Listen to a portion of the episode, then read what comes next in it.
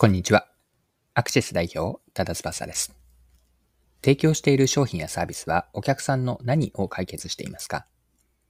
顕在化しているニーズだけではなく、潜在ニーズや未来のニーズにも応えているでしょうか？お客さんがまだはっきりとは自覚していないニーズを掘り当て、未解決の問題を解決することで、お客さんが本当に求めている価値をもたらすことができます。今回はニーズをキーワードに掘り下げ、どうやってお客さんの期待を超えていくのかこちらについて紐解ければと思います。よかったら最後までぜひお願いします。はい。元キーエンスで現在は革新の CEO をされている田尻望さんが営業力を高める5つの B2B マーケ戦略、これを次のように示していました。5つ順番に言うと、1つ目が、提供するのは商品ではない問題解決だ。2つ目が、答えるべきは潜在ニーズだけではない潜在ニーズに着目。3つ目、商品開発は目の前のニーズに応えれば OK ではない。終わりのないニーズに価値がある。四つ目が、企業が提供すべきは導入事例ではなく成功事例である。そして五つ目。新商品ができたら全営業を投下すべきではない。トップセールスに集中せよ。はい。以上の5つというのが営業力を高めるための B2B のマーケティング戦略という位置づけで田尻さんは語られていたんですが、ここで注目したいのが二つ目と三つ目なんですね。二つ目というのは、潜在ニーズだけではなく、潜在ニーズに注目する。三つ目が、終わりのないニーズに価値があると。今ある顕在化したニーズだけではなく、まあ、潜在ニーズ、さらには未来のニーズを発見し、解決することで価値をもたらすこと、この重要性を言っているんです。顕在化ニーズというすでに表出化された表面に出てきた求めるものだけにとどまらず、その奥であったり、先にある望みをいかに見出せるのか、この大切さを言っているのかなと。はい。で、改めて、その潜在ニーズの先に何があるのかなというのをこの後見ていきたいんですが、潜在ニーズというのはお客さんがすでに自覚し、具体的に求めているものです。例えば、作業効率化を図るための新しいツールや、手間を省くためのサービスなどがこれに該当します。一方の潜在ニーズ。潜在ニーズというのは、お客さん自身がまだ認識していない深層心理の奥にある欲求なんですね。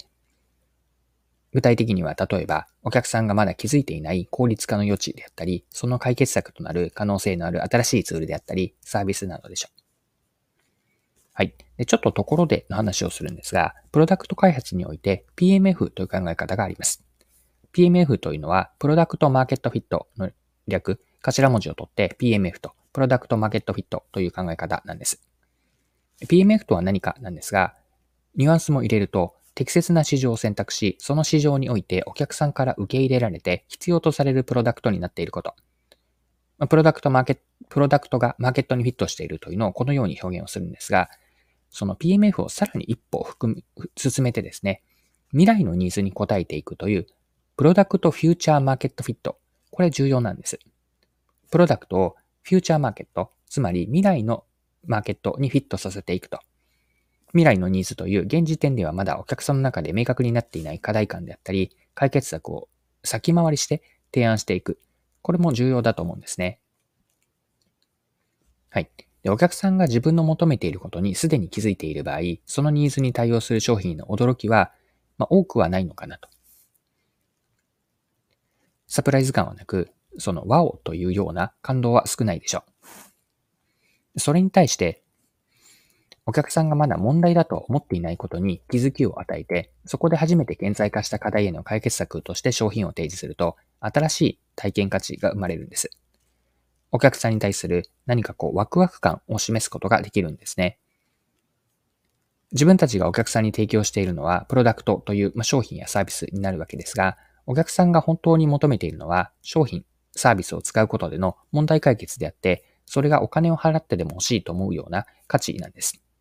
マーケティングの視点では、このプロダクトを提供しているんだけれども、本質的に何を提供しているのか、本質的な価値は何なのか、これ、マーケティング視点では、この捉え方大事なんです。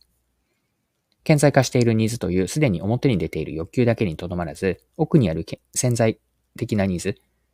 または少し先の未来にあるニーズを見出し、それに応えて価値をもたらすことでお客さんの期待を超えられるんです。はい。そろそろクロージングです。今回はニーズをキーワードにして掘り下げてきました。最後にポイントを振り返ってまとめておきましょう。顕在化ニーズ。これはお客さん自身が自覚していて、具体的にすでに求めるものです。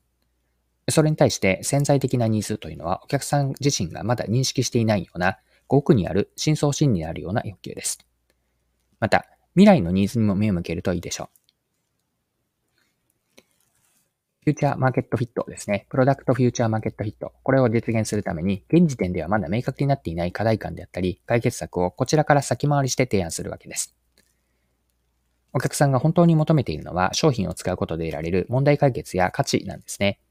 まあ、潜在的なニーズや未来のニーズを見出すことで、お客さんからの期待を超えた価値を提供しよう。これを最後、学びのメッセージとして残しておきます。はい。今回は以上です。最後までお付き合いいただきありがとうございました。それでは今日も素敵な一日にしていきましょう。